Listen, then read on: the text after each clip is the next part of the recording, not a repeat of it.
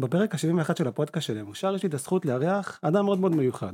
הוא יזם נדל"ן, הוא הייטקיסט לשעבר, ויש לנו סיפור חיים מאוד מאוד דומה. יש לי את הזכות לארח את גיל רוזנברג, האיש עם הפטיש. שלום גיל. אהלן, מה העניינים? כיף להתארח, תודה שהזמנת, תודה שהזמנתי אותך. איזה כיף להיות כאן. כן, אנחנו אצלי במשרד, ואני מתארח אצלך ואתה אצלי, במקביל. גיל, אני חייב לשאול אותך שאלה שאני חושב שאני לא מצליח לקבל עליה תשובה טובה. אני שואל הרבה אנשים שהם אנשי עסקים, נדל"ניסטים, אנשי שוק ההון, ואני עדיין לא מצליח לקבל תשובה מספיק טובה. אצלי רק תשובות טובות. מצוין. האם עכשיו בזמן מלחמה, זה הזמן הנכון להשקיע בנדל"ן? חד משמעית כן. חד משמעית כן? חד משמעית כן, אני אין לי בעיה גם לפרט עוד מעט, אבל חד משמעית כן. אנחנו נגיע לזה מיד. אתה יודע, אני מסתכל, בוא בוא נלך, לא, לא רחוק, בוא נלך שנייה, בוא נלך רחוק. בוא נלך ל-2008. אוקיי. משבר הסאב פריים. משבר עולמי, נכון? הנדל"ן הכל קורס. הנדל"ן קורס, הבורסה קורסת, וכולם, מה, מה קורה במשבר? העדר, אנחנו, אתה יודע, אנחנו יש עדר. פאניקה, תחושה של פחד. בפאניקה, מה קורה שכולם בפאניקה? אבל מתכנסים בתוך עצמם, הכסף צמוד צמוד צמוד לחזה, וקופאים. מה קורה חצי שנה, שנה אחרי? פריחה. בום. אטרף. כמו רכבת הרים, פעם כן, למטה, חכה, פעם בוא למעלה. נמשיך, בוא נמשיך. 2011. אם אתה זוכר, היה וודסטוק ברוטשילד, אני קורא לזה, זה היה מחאת הדיור, מיליון איש שיצאו לרחובות. אגב, זו השנה שקניתי הכי הרבה דירות. שבע דירות. למה? רגע, אני רגע, רוצה להבין אם שמעתי נכון. בשנת 2011, שבע דירות בשנה, כן. רכשת שבע דירות. כן. שבע דירות. שבע דירות. למה? כולם בפאניקה, עוד פעם, בפאניקה, בטוחים שמחר הנדל"ן קורס, כמיליון איש ברחובות, מחאת הדיור, אתה יודע, דפני ליף, כל השיט הזה. והם נכנסו לפאניקה, ומבחינתם למכור ב-30% פחות, זה היה נשמע כמו אני הטמבל, אני יצאתי טמבל. אה, אני זה אני, זה, הר- זה הקונה, זה לא, לא הם. ואנשים פשוט התחילו לזרוק דירות. מי שהיה חכם, פשוט קנה. תתחיל לאסוף אותם, לקטוף אותם קנה, כמו קנה, דובדבנים. קנה. אבל מה כולם היו? הרוב, עדר עוד פעם, חוזרים, פאניקה, נכון, הלם, פאניקה, התכנסות בתוך עצמם, קיפאון. מה קורה אחרי חצי שנה, שנה שזה עובר? פריחה. בום. בוא נמשיך, 2014, יאיר לפיד המציא חוק מע"מ אפס.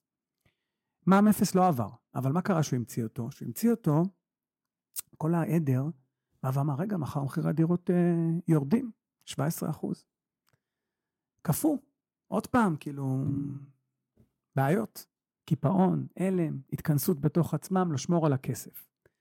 זה הזמן לקנות דירות וקניתי. תשע שנים קדימה, רגע, רגע, עוד לא, יש עוד לפני. נחש מה קורה ברגע שהחוק לא עובר? בום. 2016, הנה כחלון.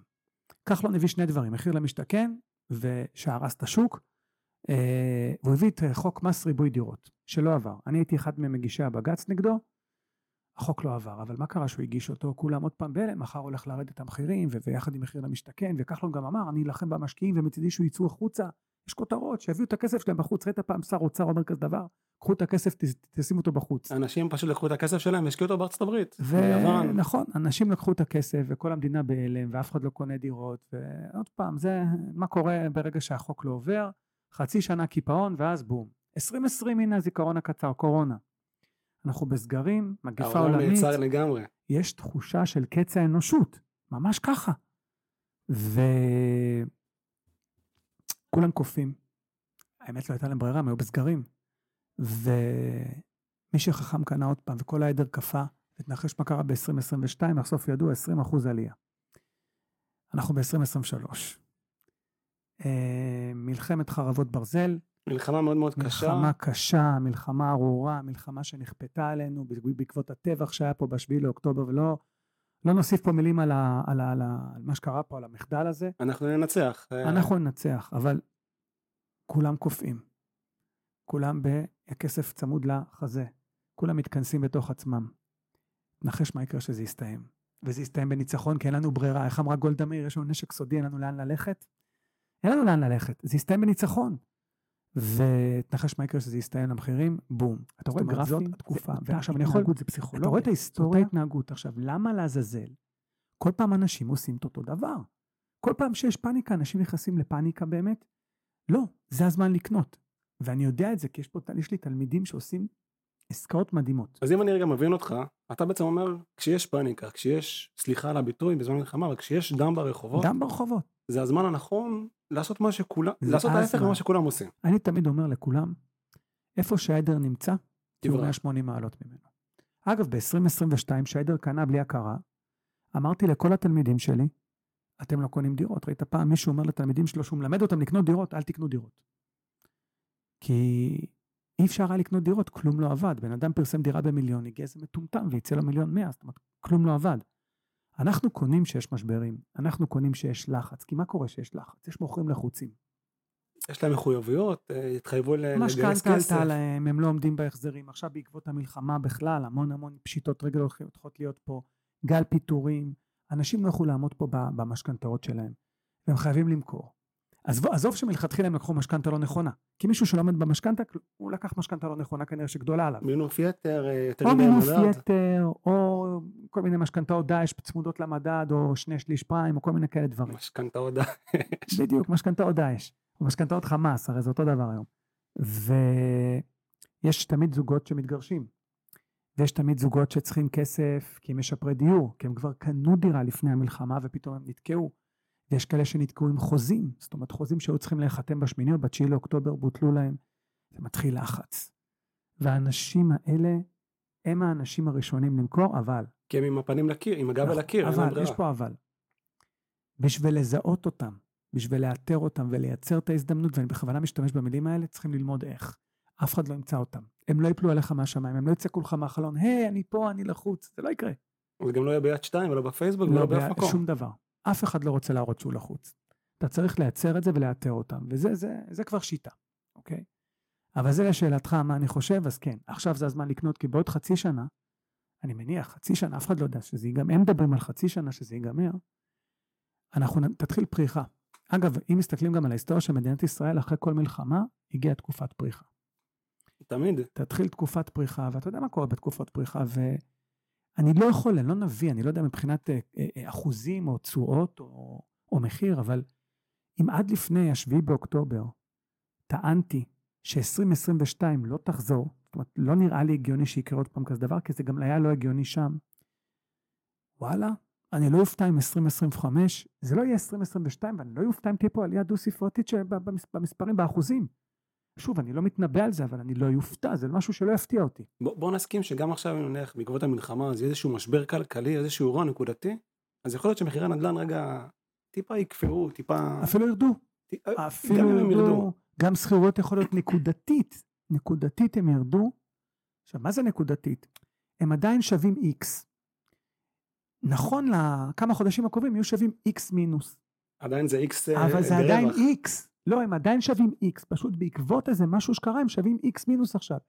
כשהמשהו הזה יקרה, כי זה משהו זמני, הם יחזרו מיד ל-X. זאת אומרת, עדיין אין עלייה. אבל מי שיקנה אותם ב-X מינוס, קודם כל הרוויח את הדלתא, ואז תתחיל הפריחה וזה יעלה ל-X פלוס. וזה מה שיקרה, זה מה שקורה תמיד, זאת ההיסטוריה.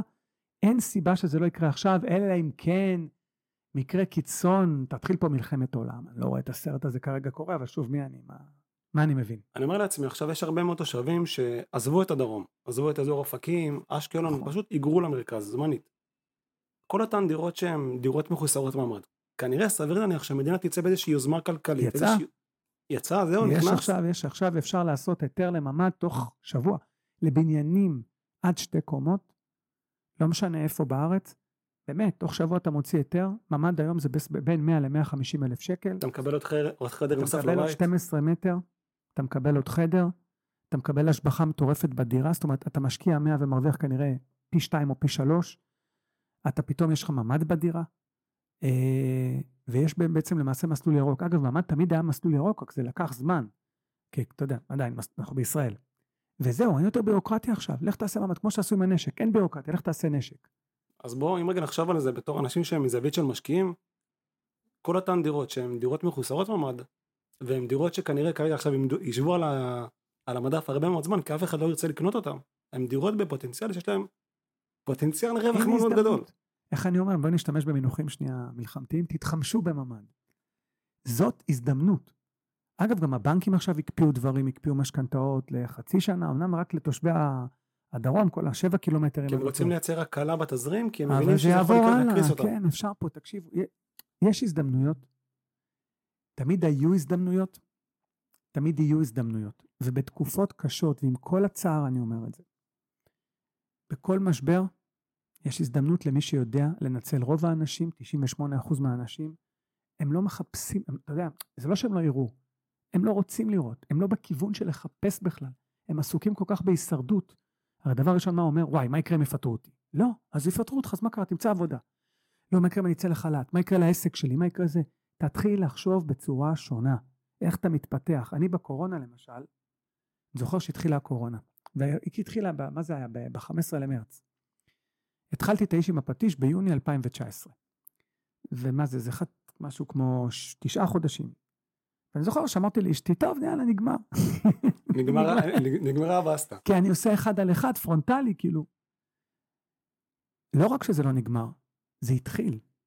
ואני הייתי בשוק מזה, זאת אומרת, הייתי בטוח שיהיה גל ביטולים, התחיל גל של סגירות, וכולם אמרו לי, בוא ניפגש, אז לא ידעתי מה זה זום, אז נפגשנו בסקייפ. אז התחיל מסקייפ, עבר לזום, ועוד פעם, ניצלתי, הבנתי שיש פה איזו הזדמנות, וניצלתי אותה, וגם היום יש הזדמנויות, והכל בסדר, ולא צריכים להיכנס למרה שחורה. אגב, מי שנכנס למרה שחורה באמת יהיה במרה שחורה. עכשיו, יכול להיות שזה אני המטומטם שחושב ככה, אולי אני מטומטם, דביל, לא יודע מה, אידיוט. אבל עובדתית, אחת לכמה שנים, אני כל הזמן, פתאום אני מפקפק בעצמי, האם הדרך שלי היא הדרך הנכונה, אולי אני המטומטם. ואז מגיע משבר כמו הקורונה, או כמו המלחמה. ברבור השחור. ואז, בדיוק הברבור השחור, ואז אני אומר לעצמי, אוקיי, אני בסדר, עשיתי את הצעדים הנכונים. אני יודע, כי לי יש דירות. יש לי הרבה דירות. נכון, דירות שלי יכולות להיפגע מחר מטילים, סוחרים שלי יכולים עכשיו לעזוב בעקבות צווי שמונה, או בעקבות אה, פיטורים, או בעקבות זה שבכלל הם הולכים, חוזרים להורים. אבל אה, שוב, שיורד גשם כולם נרטבים, אבל לי יש מעיל ומטריה, אז אני ארטב פחות. מקסימום תירטב. אני ארטב בטוח, אני בטוח ארטב, אבל פחות. כן. אני מקווה שעניתי, כי אני תמיד נגרר לכל מיני... לא, לא, אני... אמרתי לך אתמול, אני, אתה יכול לדבר איתי גם שלוש שעות. אני אשתף אותך בגישה שלי, אני כן חושב שעכשיו בעקבות המלחמה, אז כן, יהיו לזה השלכות על השוק, על השווקים, על הכלכלה, אני כן חושב שתהיה פגיעה בכולם. אני כן מאמין שגם תהיה איזושהי ירידת מחירים כזו או אחרת, ברמה כזו או אחרת. יחד עם זאת זה גם יוצר, אה, נקרא לזה, שינוי של השוק. זאת ירידה קוסמטית. ירידת קוסמטית, ירידה, אחלה מונח. זה לא, זה לא שבאמת המחירים ירדו וימשיכו לרדת, הם ירדו זמנית עד יעבור זעם. הזעם יעבור, אנחנו ננצח, קודם כל הם אוטומטית יעלו למחירי השוק, למה שהיה, ואז הם ימשיכו לעלות. אבל כן, הירידה עכשיו, זו הזדמנות, הנה, אני יכול לספר לך אתמול, זוג תלמידים שלי לחצו ידיים והם מתקדמים לעסקה בפתח תקווה, ברחוב רוטשילד. עיר האורות. דירת, כן, אני גר שם, דירה, לא שם, אבל בפתח תקווה. לא משנה, דירת שלושה חדרים עם מעלית עם חניה, דירה ששווה 195. הם קנו אותם, לחצו ידיים על 167. יש שם איזה 150 אלף שקל שיפוץ, ועדיין זו עסקה בת זונה. כאלה עסקאות עד לפני שנה וחצי, מי בכלל הסתכל? לא היה. עכשיו, זה לא אומר שהדירה שווה עכשיו 167, היא עדיין 195, בטח אחרי השיפוץ. הם לא ימכרו אותה בעוד חודשיים ב-195, אבל בעוד שנה, חד משמעית כן. או שימתינו שנה וחצי וגם ידלגו על שנה וחצי, כן, אין מס רכישה, אז כן, אין להם מס שבח, אז בדיוק. כאילו אני אומר לעצמי, החוקים בנדל"ן הם חוקים מאוד מאוד פשוטים. אתה רוכש איזשהו נכס, אתה יכול להיעזר בכוחון של הלוואות וכוחו של המינוף, ופשוט לרכוש נכס על ידי כספם של אנשים אחרים. דיברנו פה לפני על אה, שוק ההון, אמרת לי, אתה לא אוהב את שוק ההון. אמרתי לך, זה לא נכון, אין לי בעיה עם שוק ההון. אני גם מושקע בשוק ההון. אבל אי אפשר להשוות בין שוק ההון לנדל"ן, זה שני מוצרים שונים, וזה לא נכון להשוות ביניהם, כי בשוק ההון אין לך את המינוף הזה. אתה לא יכול לבוא, אוקיי, אפשר, אבל אתה לא יכול לבוא לבנק ולקחת מיליון שקל בשביל להשקיע במניעת טבע. זה לא יקרה. ובדירה יפרסו לך שטיח אדום בשביל זה. ל-30 שנים, תיקח הלוואה, ותנאים טובים, קלץ, הכל טוב. הלוואות, עוד יציעו לי אחר כך הלוואה משלימה. הבנק רוצה למכור כסף, אבל הוא רוצה בטוחות, בשוק ההון אין לו בטוחות. עכשיו, תכלס, אם מסתכלים על uh, עשירי העולם, לא משנה מה הם עושים, כולם מחזיקים נדל"ן. כולם. יש לזה סיבה. יש לזה סיבה. אז אתה בעצם אומר את המשפט הבא. אם כל האנשים העשירים ביותר, שהם אנשים כמוני וכמוך, אנשים שהם נולדו כנראה למשפחות רגילות והם לא חכמים מדי. יכול להיות שהם התעשרו מהעסקים שלהם, אפילו אולי משוק ההון, אני לא יודע. אגב, לא. לא, לא משוק, חוץ מוורן באפט, ואולי עוד כמה באמת גאונים, וואלה, לא מכיר אנשים שהתעשרו משוק ההון. אני מכיר אנשים שחיים טוב מזה, אבל הם לא התעשרו. בסוף את הקפיצות שלך, אתה עושה מנדל"ן. אז אתה בעצם ממדל את כל מה שאנשים המצליחים ביותר עושים, ואתה אומר, אם הם עושים את זה באופן הזה, אני הולך לעשות בדיוק את אותו דבר. הם רוכשים נדל"ן, אני רוכש נדל"ן. כן, אני מסתכל, באמת, אני מסתכל על כולם. אגב, יש לו תכונות מאוד מעניינות אצלם, כאילו, הם עובדים בעסק שלהם, אבל הם מוצאים לעצמם משכורת של דולר, נגיד. ואז כל, למה? כל העולם בא ואומר, יואו, איזה יופי, איזה יפי נפש הם, כאילו, וואו, דולר, כל הכבוד להם. ממש לא, הם לא רוצים לשלם מס. כי על משכורת משלמים הכי הרבה מס. הם מוציאים דולר כדי לא לשלם מס, ואת הכסף שלהם לוקחים אחר כך כדיבידנד, משלמים פחות, או לא משנה. או משקיעים בנדל"ן, כי זה, זה הוצאות דרך החברה. למעשה אבל- העשירים, האנשים העשירים ביותר מבינים את הכוח של הם מיסוי. הבינו את כללי המשחק. תשמעו, יש פה, יש פה כללים. הכללים מאוד ברורים. העניין הוא, הרוב לא יכולים להתמיד בכללים האלה, כי הם לא יכולים להתמיד. כי הכללים האלה מצריכים הקרבה. ומי שלא מוכן להקריב, ולהקריב זה להקריב, זה לא עכשיו, אה, זה כמו שאתה עושה דיאטה, אוקיי? אתה אומר לעצמך, אני, אני, אני מכור לפיצות. עכשיו, אתה יכול לאכול כל יום פיצה, זה לא יעבוד, גם אם תרוץ כל יום, זה לא יעבוד. אבל אתה יכול לרוץ כל יום, שגם זה להוציא את עצמך מהמיטה ולרוץ בבוקר, ולהגיד לעצמך, אני מעכשיו אוכל פיצה פעם בחודש. אתה סובל בשביל זה, לא רק פיצה, זה גם מתוקים, אתה סובל. אותו דבר בהשקעות. כדי להצליח במשהו, אתה חייב להיכשל ואתה חייב להקריב. אין מה לעשות. אני נכשלתי ואני הקרבתי, אה, הקרבתי הרבה, ונכשלתי גם הרבה, אבל בסוף בסוף זה מצליח. אני לא אומר עכשיו שאני מוצלח, ואני לא בא עכשיו זה. אני פשוט אומר שהכללים פה מאוד מאוד בסיסיים, כולם יודעים אותם אגב. כולם יודעים אותם. כמה באמת הולכים בדרך הזאת? מעטים. אז בעצם אתה אומר שרוב האנשים פשוט בוחרים את אזור הנוחות הנוח הזה, לשבת מול הספה, לראות נטפליקס, להיזרק מול נטפליקס, להגיד, עם "אה", אוויר כזה, אתה יודע. ואז הם מתעוררים בגיל מבוגר הרבה יותר, ואומרים לעצמם, אוי, המדינה לא דואגת לי לא לפנסיה, לא לביטוח לאומי, לא לשום דבר, והם הופכים להיות. קורבנות. הם, הם הופכים להיות קורבנות, עם, הם, לשיטתם. כי מה קורה? אגב, אני רואה את זה אצלי. אני, אחרי הקורונה, זה מדהים, אני מסתכל כאילו עד הקורונה, עד אמצע הקורונה ואחרי הקורונה, האבטר שלי, מה שנקרא, הלקוחות שלי, הם מאוד מאוד השתנו בגיל. קודם כל, כי המחירים עלו וכל הצעירים כבר פחות יכולים לקנות, אבל מגיעים אליי המון בני 40-50, שמתחילים איתי, אני עושה תמיד שיחת אה, הכנה כזאת, בכלל לבדוק שהם מתאימים לתוכנית, והם כולם אומרים לי, תשמע, אני בן 40, 50, ורק עכשיו התעוררתי. לא עשיתי כלום, לא, לא ידעתי להתנהל כלכלית, הפנסיה שלי חרא, ולא שמתי בקרנות, ואין לי קופות גמל, ואין לי פוליסות חיסכון, ואני לא, ואני לא, ואני לא. אבל כן, יש לי כסף בצד ואני רוצה עכשיו. אתה יודע, וזה די עצוב לשמוע בן אדם בן 50 שיש לו חצי מיליון שקל, כאילו בעיניי זה עצוב. בגיל 50 אמור להיות לך הרבה יותר. בוא נסכים אבל שגם חצי מיליון שקלים זה סכום שאפשר להשתמש בו בצורה ברור, נבונה. ברור, אני לא אומר שלא. ועדיין, ועדיין, ועדיין, אה, להתחיל כמה שיותר מוקדם. אני התחלתי מאוחר גם, אני התחלתי בגיל 35, אני התעוררתי על החיים שלי מאוד מאוחר. עכשיו, אני הבנתי שמשהו לא בסדר בגיל 31, פשוט לקח לי המון שנים לנקות פה את כל ההשפעה הזאת שהכניסו לי לראש, כי הייתה הרבה השפעה. ואני באמת באמת שהתעוררתי והתחלתי בגיל 35 ו- ולא עצרתי, ואני רואה את זה היום, היום אני בן אה, 49, אותו ממש עוד חודשיים בן 50, אה, צעיר. צעיר, ואני שם, אני שם, אני מרוויח היום פסיבי, יש לי מספר דו ספרתי של נכסים, אני מרוויח הכנסה פסיבית נטו של כמה עשרות אלפי שקלים בחודש, אתה גם נהנה מהעבודה שלך. ואני הכי חשוב, ברגע שיש לך חופש, אתה עושה את מה שאתה אוהב. האיש עם הפטיש, אני אוהב. הייתי בהייטק, אגב, בהייטק הרווחתי יותר, חד משמעית. אבל אני קמתי כל יום עם איזה מין, איזה מועקה עם כזאת. כאבים בחזה, עם חוסר מוטיבציה לקום שמע, מהמיטה. זה, זה, זה תחושה שאני לא מאחל לאף אחד, ורוב האנשים קמים לתחושה הזאת, אבל זה כבר, הם השלימו עם זה. זה לא נעים לומר, זה כמו, זה כמו, רוב האנשים שורדים במרוץ של העכברים, זה מאוד פשוט. זה עצוב. אגב, זה רוב האנשים, אין מה לעשות. אני החלטתי שאני לא רוצה להיות כזה. אני עושה משהו שאני אוהב, אני אוהב לדבר על נדל"ן, אתה רואה את זה? אני אוהב בכלל לדבר על, על, על הנושאים האלה. תיתן לי עכשיו לדבר על הייטק, ואני אני נחבר לך מול העיניים. זה לא יהיה אני, לא יהיה אותם אנרגיות פה. וכל עוד אני נהנה זה מה שאני אעשה, ביום שאני ארגיש שאני לא נהנה, איזה כיף, יש לי מספיק כסף, יש לי מספיק הכנסות, אני אעבור למשהו אחר. הכל בסדר, הכל בסדר. אתה יודע, אני, אני עבדתי בפיתוח תוכנה בהייטק במשך אה, שמונה שנים ברציפות. האמת שבהתחלה נהניתי מאוד, זה עולם שלדעתי הוא קסום. אבל עשית, הרגשת שאתה עושה את זה בשביל הכסף, או שאתה באמת רצית ללמוד את זה? עשיתי את זה נטו בשביל הכסף, יפה, אז לי לקח המון שנים להבין את מה שאתה אמרת עכשיו. אני בהתחלה, לא יודע למה, אולי בגלל המוטיבציה, שכנעתי את עצמי שאני אוהב את זה, אני לא חושב שאי פעם אהבתי את זה. אני תמיד עשיתי את זה בשביל הכסף, לא נעים לי לומר. ו... אתה בתוך קלוב, קלובי זהב. ובגלל אה, זה מ-2015 התחלתי להרגיש, היום אני מבין את זה, אתה יודע, אני, זה מצחיק, לי פסיכולוג, אבל אני מדבר עם אשתי, היא הפסיכולוגית שלי, ואני מדבר עם עצמי הרבה.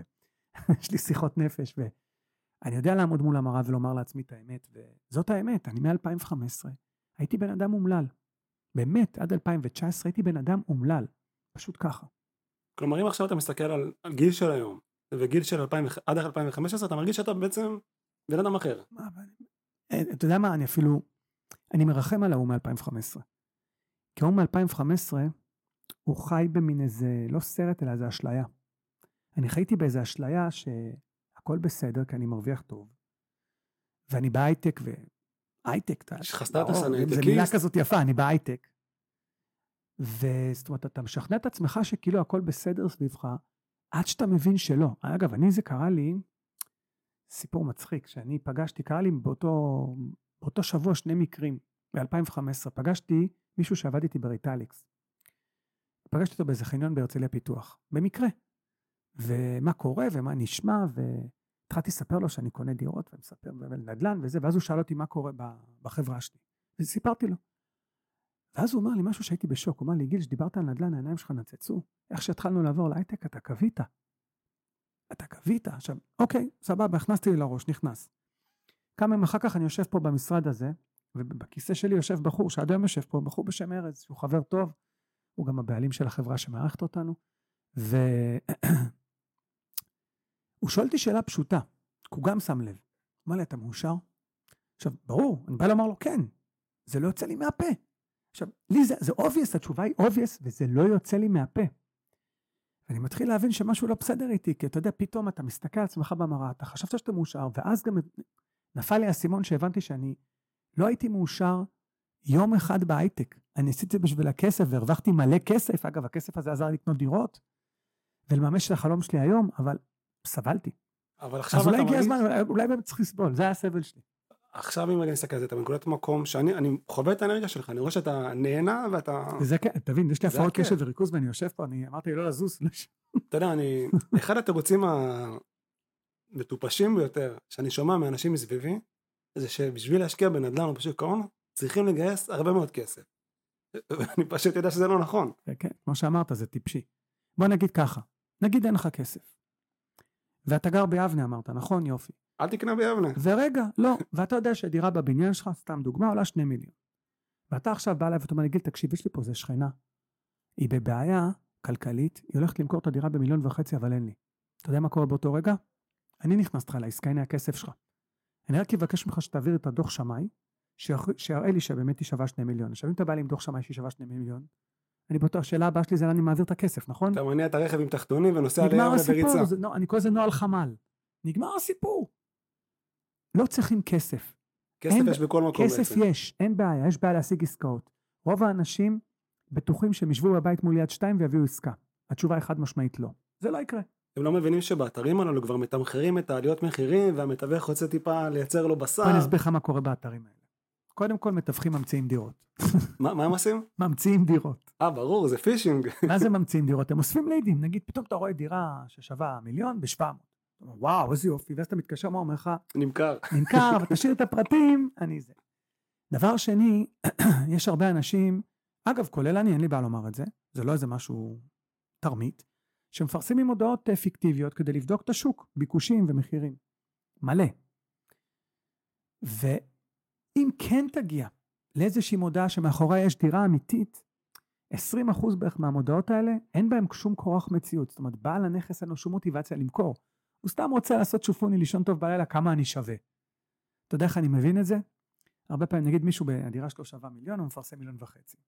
אני מתקשר אליו ואומר לו, טוב, עזוב, אני לא צריך לראות, אני, אני אקנה, מיליון וחצי אני קונה. אתה יודע מה קורה לו באותו רגע? הוא מתחיל להתערער, רגע, מרגיש בטלפון, הוא מה הוא רגע, אולי, פרסמתי נמוך, אתה יודע, הוא לא ימכור לי את הדירה. הוא לא ימכור לי את הדירה, זה לא, לא תהיה פה עסקה. אז יד שתיים, מדלן, עד, קומו, לא יודע, כל השיט הזה, כל אתרי הלוחות האלה. מי שמתעסק איתם, לא יגיע רחוק. הוא יכול לייצר לו אולי איזה שהם לידים כאלה ואחרים אבל נדל"ן זה עבודת שטח. לא יגיע רחוק. אז אה, אפשר רגע להסכים שכדי להשקיע בין אם זה בנדל"ן ובין אם זה שוק ההון אפשר, אפשר לייצר עסקאות יש מאין גם בוא נגיד שאם אתה לא מוצא כסף החוץ אתה יכול לרכוש דירה בפריפריה בחצי מיליון שקלים תצטרך לגייס סכום של 120 130 אלף שקלים כדי לקבל משכנתה הלוואה מסחרית מהבנק, אם יש לך יכולת החזר, אין בעיה או להביא חבר, תבקש עזרה מהמשפחה אם. צריך מה זה? זה 100 אלף שקל 200 אלף שקל זה סכום שקל מאוד לגייס אותו זה לא זה הון ראשוני שהוא בר השגה אמ, אני, אתה יודע, אתה משכנע, אתה משוכנע. אין בעיה ברור שכן, אבל שוב, בזהירות ובאחריות. זאת אומרת, לא לבוא ולקחת עכשיו על דירה של 600 אלף, 75 אחוז, ואת ה-25 פלוס כל ההוצאות הנלוות, לקחת הלוואה מסחרית.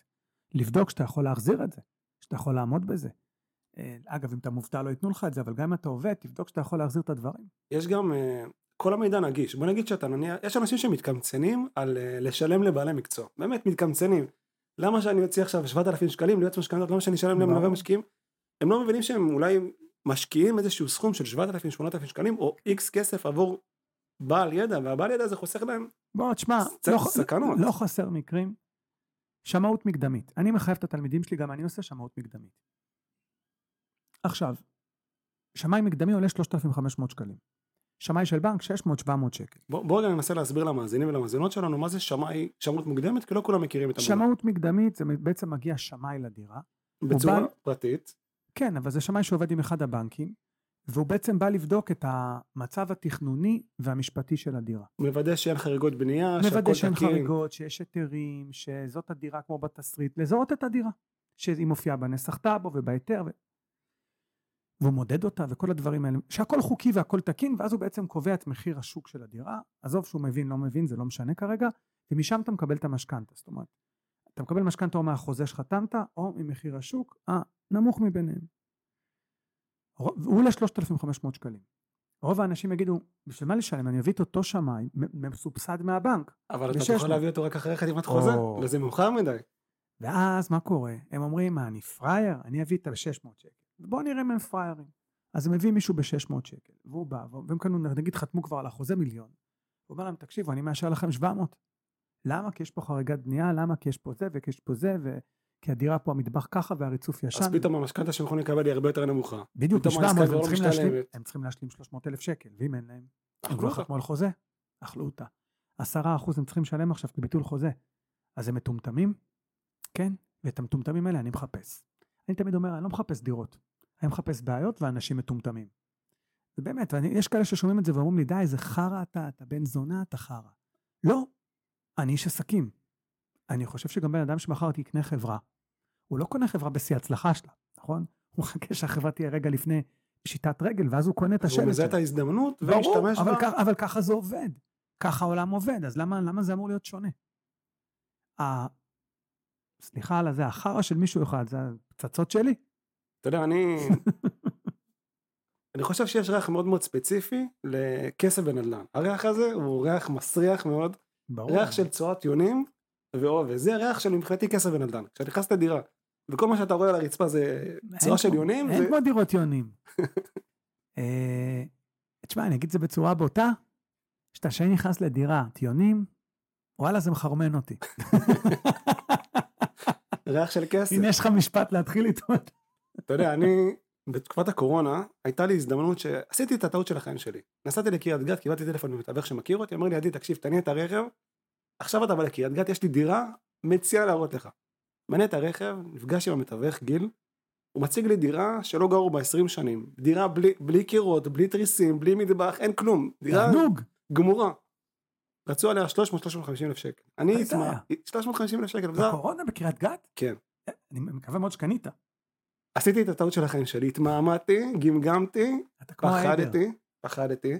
למה? למה פחדת? סתם מעניין אותי. למה פחדתי? כן, כי הייתי במינוף יתר, הרגשתי שאם אני עושה את העסקה הזאת אני יכול להגיע ממש... אבל זו דירה ששווה 900? היום הדירה שווה 850 בכיף. לא, אני מכיר את קריית גת, אין 850 בקריית גת. באזור הזה, בתקופת הקורונה, איזה הדירות... שכונה? בני ישראל? זה אזור uh, התמרים אני חושב, כן, אני אזור מכיר. התמרים. אני אומר לך שזה דירות של 900-950 היום. Uh, יכול להיות. וכבר אז הם היו 750-800. באותה תקופה, בבניין הספציפי הזה, דירות נמכרו ב-550-600 אלף שקלים. אוקיי. אה, מדובר על דירה שהיה צריך לשפץ אותה בסכום די גבוה, והיא מורכבת מבחינה משפטית, מבחינת... אה, הייתה שם מורכבות משפטית. יחד עם זאת עשיתי את הטעות של החיים שלי וזה צובט לי בלב, אבל ככה לומדים. אני אשאל אותך שאלה. בן אדם נורמלי, אתה עכשיו בן אדם רגיל, אני מסתכל עליך כי אתה, אל תעלב, אתה מה-98% עכשיו. ואתה יודע שדירה בבניין שלך ביבנה שווה, נגיד, סתם דוגמה, 2 מיליון. מתקשר אליך מחר מתווך, יש לך את הכסף. ואתה בקיא, אתה שולט כי אתה גר שם. הוא אומר לך, תשמע, בבניין שלך יש דירה למכירה, מיליון וחצי. אבל יש בעיה, אי אפשר לראות את הדירה. ואתה, וגם אין לי תמונות, אתה מקבל את הדירה. אתה צריך, אתה תראה אותה שתקבל אותה. יש הכי גרוע, מה יכול יש שם לקרות? עכשיו סוחר בעייתי, לא רוצה להראות את הדירה. אוקיי. אגב, דבר שכיח. הוא לא מוכן לפתוח, אתה תקבל את הדירה ריקה מכל חפץ ואדם, הכל בסדר. מה אתה עושה? מה רוב האנשים עושים? היום, בתור עדי של היום, אני אומר לעצמי, יש פה עסקה. בוא נגיד שגם עכשיו אני נניח רוכש את הדירה בלי לראות אותה, והדירה במצב, נקרא לזה מצב מעטפת, בלי רצפה, בלי מטבח, בלי שירותים. אני כבר יודע לתמחר את זה, אני יודע לדעת כמה השיפוץ עולה. אתה, אתה היום חכם. רוב האנשים, מה הם יגידו? זה חתול בשק, אני לא אקנה את זה בחיים. אני עף על כאלה דירות, תלמידים שלי עפים, אני עשיתי פעמיים עסקאות כאלה, לקנות דירה בלי לראות, כי עוד פעם, מה הראש שלי אומר? בוא נגיד היא גמורה, יאללה, 100 אלף שקל היא חדשה, נעמיס גם מס רכישה, נעמיס גם עורך דין ותיווך ושמאי ויועץ משכנתאות ובדק בית ו whatever. עדיין, מתמטית, אני מתחת לאותם שני מיליון. זאת אומרת, אני אהיה במיליון שמונה מאות נגיד, יש לי רווח של 200 אלף, אז מה, מה הבעיה? מה הבעיה? למה לא לעשות את העסקה? עכשיו, יש פה עוד משהו, וזה בדיוק מה שקורה בתקופות כמו היום. יש מוכר לחוץ, הוא רוצה למכור, הוא לא יכול להראות את הדירה. אז אין לו גם קונים. אין לו כלום, כי כולם אומרים לו, מה, למה שאני אבוא? אז הוא מסתכל ימינה, הוא מסתכל שמאלה, את מי הוא יראה? הוא יראה אותך. אז אתה לבד במשא ומתן.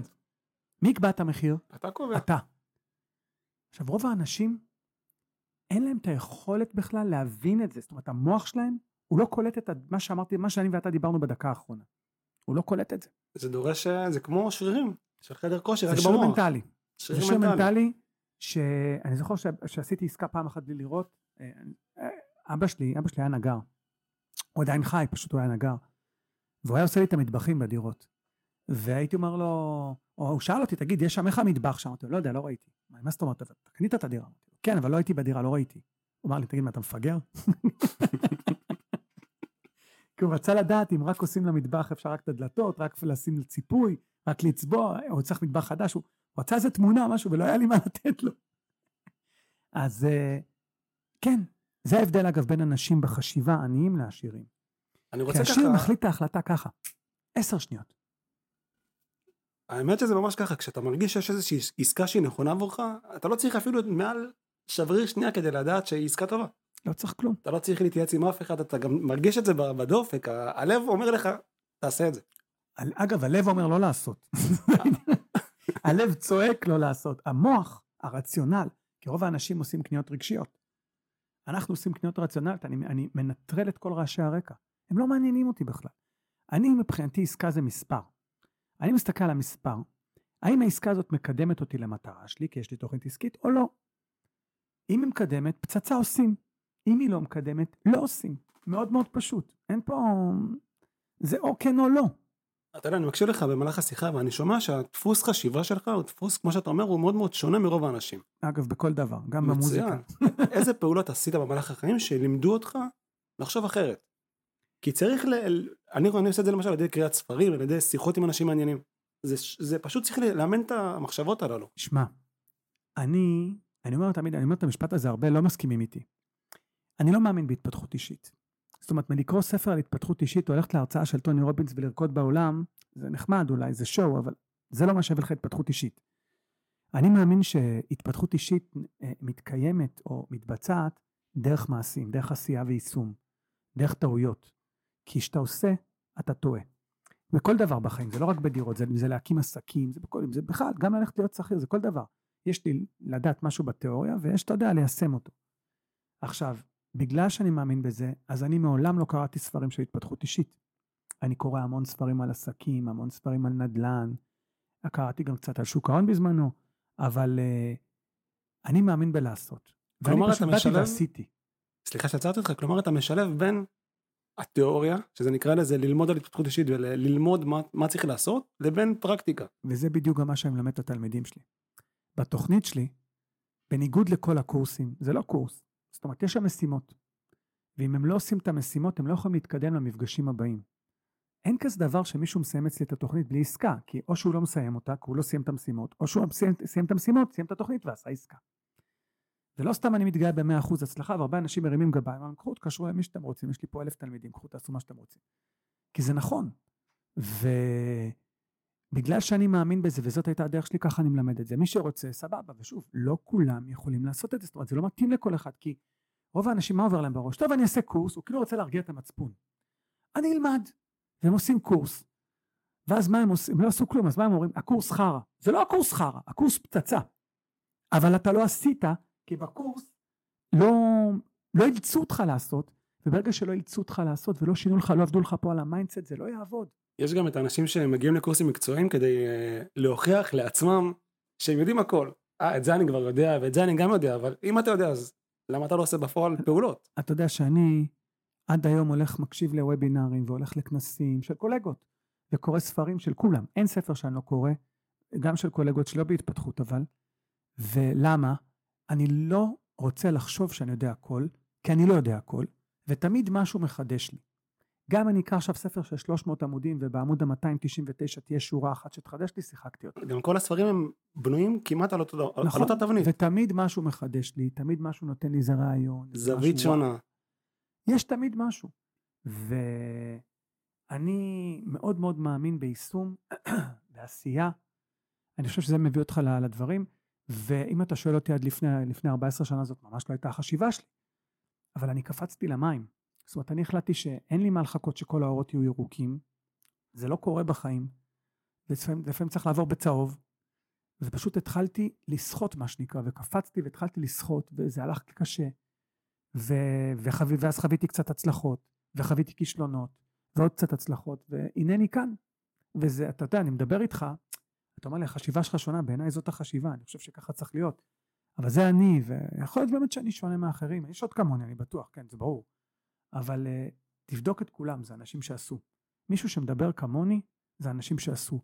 אלה שסיימו קורסים, לא ידברו כמוני. אולי הם רוצים להיות איזה מנטור וואנאבי כזה, אבל כאילו יש כאלה גם. אבל לא, הרוב לא כאלה. אני רוצה ככה, הספר שלך מונח פה על השולחן, משחקי הנדל"ן. אני רוצה ככה שתיקח טיפ אחד, קטנצ'יק, לא ספוילר קטן מהספר, שלדעתך הוא ערך מוסף שאפשר לקבל מהספר, אבל רק אחד. וואו, אמ, אני חושב שהרגע אמרתי אותו. אז בוא נחזור עליו. שזה לא לחכות שכל האורות יהיו ירוקים. פשוט להיכנס. זה פשוט להיכנס, זה לא קורה, זה לא יקרה בחיים. הרי תירוצים ללמה לא יש אין סוף, תירוצים ללמה כן יש אחד. אמ, פשוט לצאת ולעשות. פשוט לצאת ולעשות, גם אם זה לא מושלם. אל תעגלו פינות, תעגלו פינות. אנחנו, אתה יודע, פרפקציוניסטים לא מצליחים בחיים, הם לא מגיעים רחוק. כי מה זה פרפקציוניסט? הוא אומר, אני לא מתחיל שום דבר חדש עד שאני לא מסיים את המשהו הראשון. אז אתה לא תסיים בחיים כי אתה פרפקציוניסט, אז עד שזה לא יהיה מושלם בעיניך, זה לא יהיה מושלם בחיים, כי תמיד יש משהו. לא, אני בתור, אני יכול להגיד לך, אני הבן אדם הכי לא פרפקציוניסט בחיים, אני אפילו לא סובל פרפקציוניסטים. אבל אתה יודע לעשות דברים בצורה טובה. אני עושה דברים בצורה טובה, אבל אני לא פרפקציוניסטית.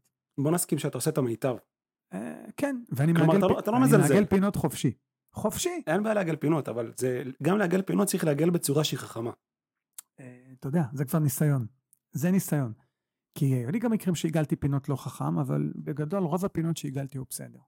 ראיתי השבוע פרסום בפייסבוק איזשהו פוסט שפשוט תפסתי את הראש התחלתי לצחוק. שלי? לא. אה. מישהו פרסם באחת הקבוצות של הנדל"ן אני רוצה לרכוש דירה ואני לא רוצה להשתמש בעורך דין האם אפשר לחסוך את התשלום של העורך דין? כן אפשר לחסוך אבל אם יש לך בעיות אחר כך אתה תשלם על זה ביוקר. כאילו אני אומר לעצמי אם אתה לא עורך דין ואם אתה לא עורך דין שמתמחה בנדל"ן כן. באיזה איזה אומץ אתה בכלל מעז לעשות את זה. בוא נספר לך סיפור לפני ב2011 קניתי דירה ברוקח 35 רמת גן. ורכשתי אותה ושיפצתי ומכרתי. ויומיים אחרי שסגרנו חוזה, המוכרת כבר העבירה לי אפילו חצי מהתשלום, סגרתי את המשכנתה, ולקחתי עורך דין שלי כמובן, והיא לקחה את העורך דין שלה. אני מספר לך את הסיפור כי תבין מה קורה אם זה היה עורך דין אחד, או שלא היה עורך דין. והיא מודיעה לי על ביטול העסקה.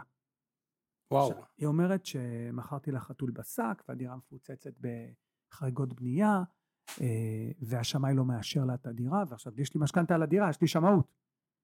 הראיתי לה את השמאות. הבנק לא יכול לאשר משכנתה אם הדירה לא חריגה. תקשיב, ישבנו אני, היא, העורך דין שלי והעורך דין שלה אצלו במשרד, אצל העורך דין שלי, בא העורך דין שלה, ואז הבנתי שהם עושים עליי פה הוואנטה, ואומר לנו, אה, היו שלושה שמאים בדירה ולא אישרו?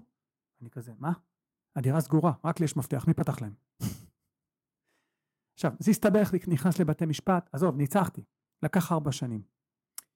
מה שאני מספר זה שאם לא היה לי עורך דין שמייצג אותי בעסקה הזאת, אני הייתי בבעיה מאוד חמורה, יש מצב שהייתי יכול, שהייתי צריך לשלם לה, היו כותבים איזה חוזה הזוי. אין כזה דבר בלי עורך דין, אני לא זז בלי עורך דין. מילים בכל דבר. אני מתייעץ עם עורכי דין על הכל. כל דבר, הנה גם עכשיו שנכנסת, שהייתי בשיחה עם העירייה לגבי העברת בעלות, מי, זו הייתה שיחת ועידה עם העורכת דין שלי. והוא מהעירייה לא הבין למה להעלות את העורך דין, אמרתי, תעלה את העורך דין, אני רוצה שהיא תגיד, היא תאשר, עזוב אותי. נכון. אבל כי זה ככה, אני לא זז בלעדיהם. בשביל זה אני משלם להם. גם זה, אני מבחינתי לא רואה בזה בתור תשלום, אני רואה בזה בתור חלק מהעסקה. כלומר, כן. אם יש עסקה שעולה נניח מיליון וחצי, אתה אומר, אני מוסיף לעורך דין את העוד 0.5 אחוזים שמגיעים לו. תלוי במורכבות של העסקה. הכל בסדר, זה חלק מהמחיר של העסקה, זאת השקעה. רוב האנשים, הם מסתכלים על מה הם משלמים ולא על מה הם מרוויחים. זה ההבדל עוד פעם בחשיבה של עניים ועשירים. תתחילו להסתכל על מה אתם מרוויחים. אם עכשיו אתה מרוויח מיליון שקל, ואתה צריך להוציא למישהו 80 אלף שקל, מה אכפת לך? מה אכפת לך לשלם למתווך על ה-2 נקודה כמה אחוזים שהוא גם תמיד- לוקח, אני תן תמיד לו. אומר גם לאנשים, אני מאחל לכם לשלם 20 מיליון שקל מס עד סוף שנה. מה הם אומרים לי? זה אומר "לא, שאתה מרוויח 20." מיליונים. זה כמו שאנשים אומרים, לי, תגיד, שווה עכשיו לקנות בכלל דירה שנייה עם כל המיסים? אני אומר לו, תגיד, בוא נעשה, איזה- בוא נעשה, נעשה משחק אחר. אתה עובד במה? נגיד הייטק. יופי, אתה משלם 40 ומשהו אחוז מס? אז עזוב, למה לעבוד? שווה בכלל לעבוד היום בהייטק עם 40 אחוז מס? שב בבית. אמר לי, לא, אבל... אמרתי לו, לא, אותו דבר לא. אני לא נותן למיסים ולרגולציות ולבירוקרטיות ולריביות ולאינפלציה ולכל הדברים האלה שאין לי שליטה עליהם, אני לא נותן, להפ... לא נותן להם להפריע לי בדרך. כי זה יהיה אישה לנצח. כי אז אני לא אעשה כלום. אני פשוט לא חושב עליהם. זה, אני מתעלם, ואתה יודע, רוב האנשים מסתכלים עליי, אני אומרים לי, אתה מטומטם. אבל התשואה, והתשואה, זה לא מעניין אותי. כי אתה לא יודע מה הדרך שלי, אתה לא יודע מה המטרה שלי. אם המטרה שלי עכשיו היא לה- להגדיל את ההון, סתם דוגמה, ב-100 אלף שקל בשנה, ויש לי עסקה שמגדילה אותו ב-30 אלף, אבל התשואה היא 2 אחוז. היא טובה לי או לא טובה לי העסקה? לדעתי זה מצוין. היא מצוינת, היא מקדמת אותי למטרה שלי. זה צעד אחד ועוד צעד ועוד האנשים, מה צעד. יגידו האנשים אה, העניים? זה רק 30 אלף שקלים. לא, זה רק 30 אלף, מה זה, אני לא, אני לא קם מהכיסא, כאילו, כאילו אתמול הרווחת 30 אלף. או שהם יגידו, אבל זה רק 2 אחוז תשואה.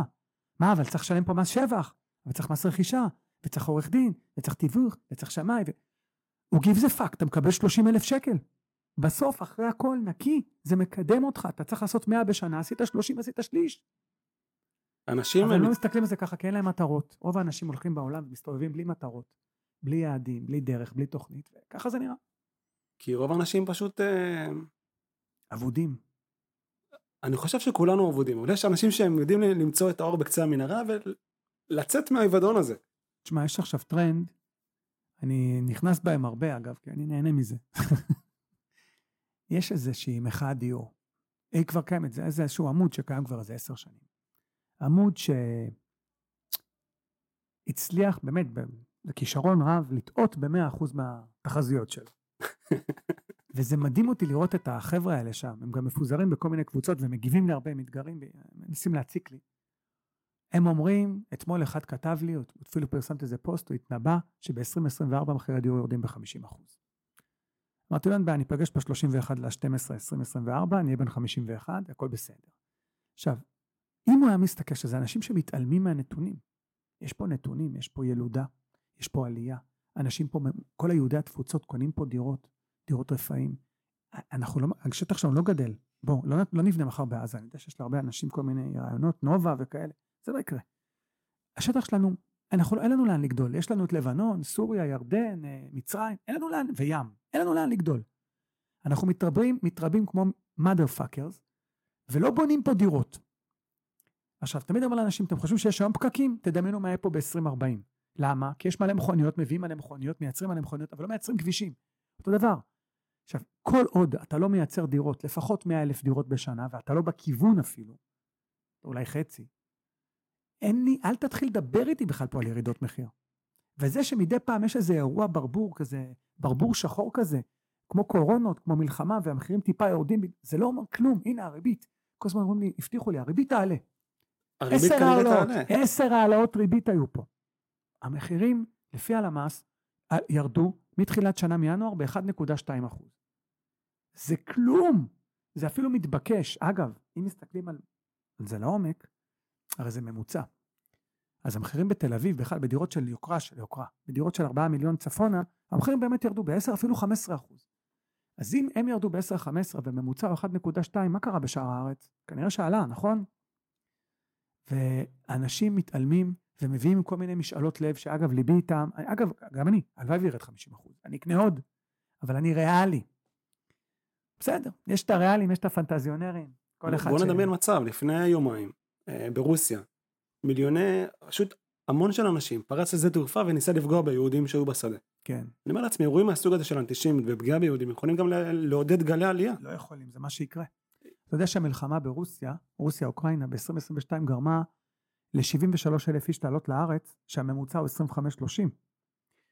כל מה שקורה עכשיו, וגם עוד קודם, אירופה הופכת למוסלמית, האנטישמיות בעולם גואה, אתה רואה, לא סובלים אותנו.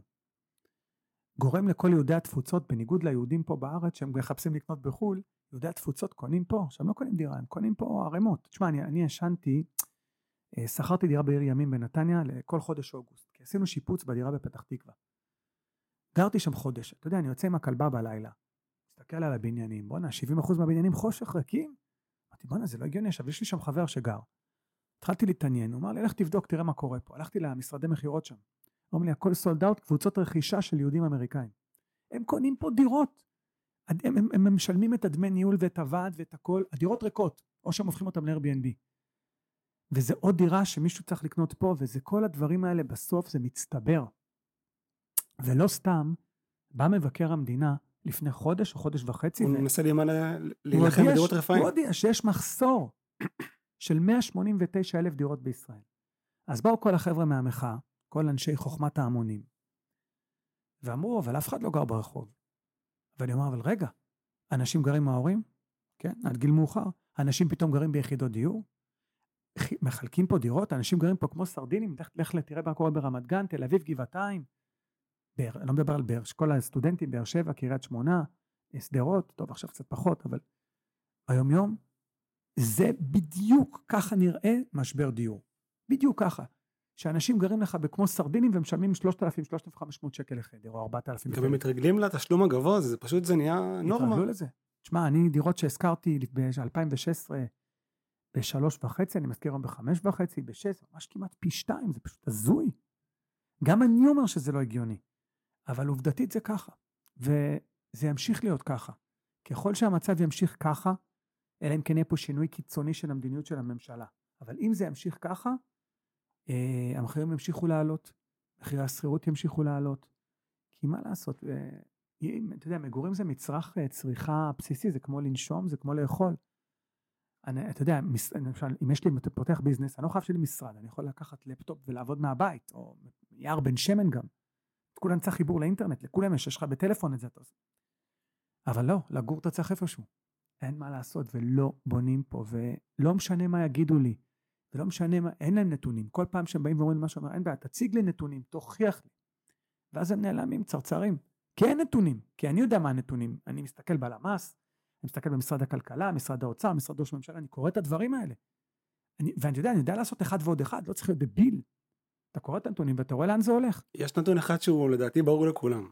כל מי שלא ידאג לעבר העתיד שלו, בין אם זה ביצירת מקורות הכנסה, השקעות, תוכניות גיבוי, הוא יגיע לגיל מבוגר, עני, מסכן, והוא כנראה גם יכעס על המדינה שהיא לא דאגה לו לפנסיה ול... ברור. תראה, וביבי אשם ו- וגנץ ביבי וכולם אשמים. וגנץ ולפיד ו- ובנט, מי יודע פה לפני לפניהם, לא יודע. כולם אשמים, אני בסדר. חובה, אני אגיד את זה בצורה אפילו חמורה, חובה, חובה, חובה לייצר עוד מקורות הכנסה. זה לא משנה מה, נדל"ן, שוק ההון, קריפטו, הוא gives a fuck, זה לא משנה. כל מי שיגיע לגיל פנסיה, ולא יהיו לו לפחות עשרת אלפים שקל הכנסה פסיבית נטו, לא אכפת לי ממה, הוא נידון לעוני. כנראה לחיי עוני. חיי עוני. כי בגיל פנסיה, וזה לא אני אומר, זה אומרים לי סוכני, יש לי סוכני ביטוח, יועצים פנסיונים אצלי בתוכנית, והם אומרים לי, רמת החיים תרד ב-50% בפנסיה. זה לא משנה מה יספרו לך כלפי חוץ, בפנים כולם יודעים מה הולך לקרות פה. ומי שלא ידאג לעצמו ויקח אחריות, הוא ימצא את עצמו בבעיה כלכלית מאוד חמורה, ואז הוא יתחיל להאשים את כולם שעבדו עליו, ואכלו לו, ושתו לו, שזה עושה, זה סיפור יפה, שהוא מספר לעצמו, כי אני בסדר, אני ישן טוב, אני בסדר. זאת הסיבה, אגב, זו המוטיבציה שלי. אני דואג לילדים שלי, אני, כי אני יודע מה הולך להיות פה במדינה, אני יודע לאן זה העסק הזה הולך, אני יודע מה יקרה פה ב-2040, שנהיה פה 15 מיליון איש. אני יודע מה יקרה פה. אנחנו צריכים... אה, זה להתעשת. פשוט, אה, זה קל מאוד לה- להשליך את האחריות על המדינה או על קחו אחריות על החיים שלכם. אתם כן. רוצים להגיע למטרה מסוימת, תציבו מסלול. תגיד, המדינה דאגה לך בקורונה? המדינה, אני אשאל אותך עכשיו עוד שאלה. תגיד, המדינה, אתה חושב שהיא תדאג לכל אלה שהבתים שלהם נפגעו בעוטף? אני חושב? שבמידה מסוימת היא כן תצטרך לתת מענה.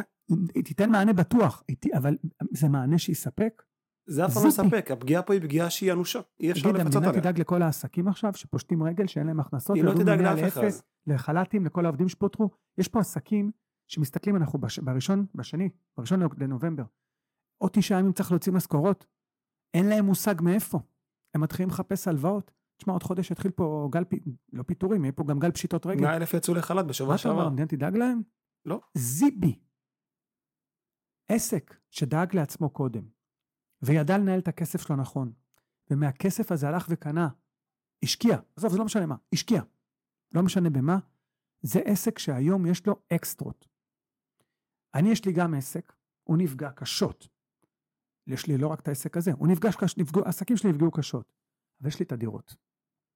ובגלל שיש לי את הדירות, קודם כל יש לי הכנסה שוטפת, וגם אם מחר יקרה חס וחלילה נורא מכל, אני תמיד יכול למכור דירה, גם אם זה בהפסד, כי עדיין אני מורווח עליהם המון, ועדיין, ופתאום יהיה לי כסף, אני יכול למנף את הדירות האלה ויהיה לי כסף.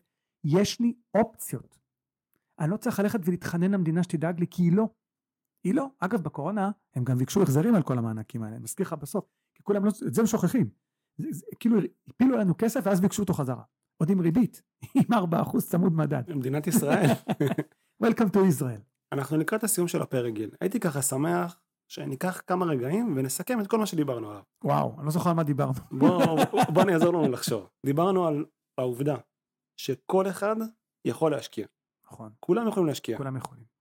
אה, דיברנו על העיקרון השני שמאוד מאוד חשוב להיעזר באנשי מקצוע ואנשי מפתח שיעזרו לנו.